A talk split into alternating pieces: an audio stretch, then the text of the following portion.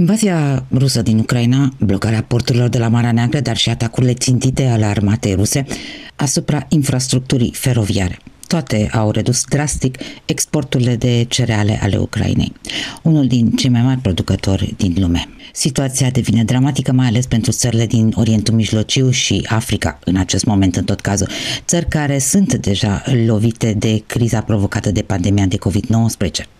Săptămâna trecută, directorul executiv al programului ONU pentru alimentație și agricultură avertiza că, citesc, deși silozurile de cereale din Ucraina sunt pline, 44 de milioane de oameni din lumea întreagă sunt în pragul foametei.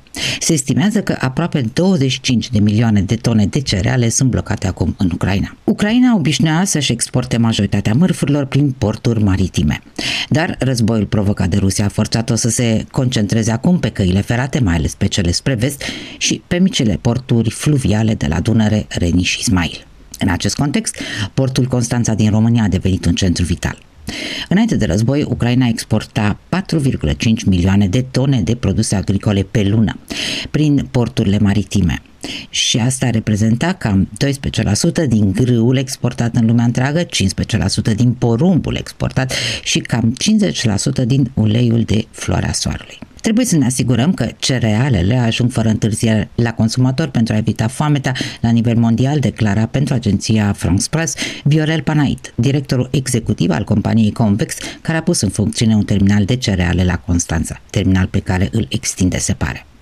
Primul vas încărcat cu 70.000 de tone de porumb ucrainean a părăsit Constanța vinerea trecută. Al doilea este programat să plece săptămâna aceasta spre Portugalia, un al treilea săptămâna viitoare.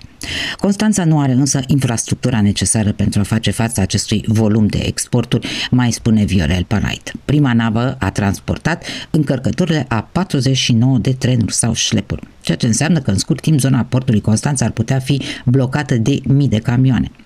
Războiul din Ucraina este o provocare, dar și o oportunitate, declară pe de altă parte Florin Goidea, noul director al portului Constanța, care atrage atenția că încă înainte de invazia rusă din Ucraina, Constanța depășise portul francez Le Havre, devenind uh, centrul Europei pentru exporturile de cereale. Guvernul României a venit cu două proiecte pentru a debloca traficul rutier și a facilita fluxul de mărfuri spre Constanța. Ministerul Transporturilor din România a demarat la sfârșitul lunii aprilie o licitație pentru repararea liniei de cale ferată dintre Giurgiulești și portul Galați din România. Este o cale ferată cu ecartament larg, ca cel folosit în fosta Uniune Sovietică, scutind astfel trenurile ucrainene de a mai face trecerea la ecartamentul îngust european. Este o linie de ferată scurtă de numai 4,6 km.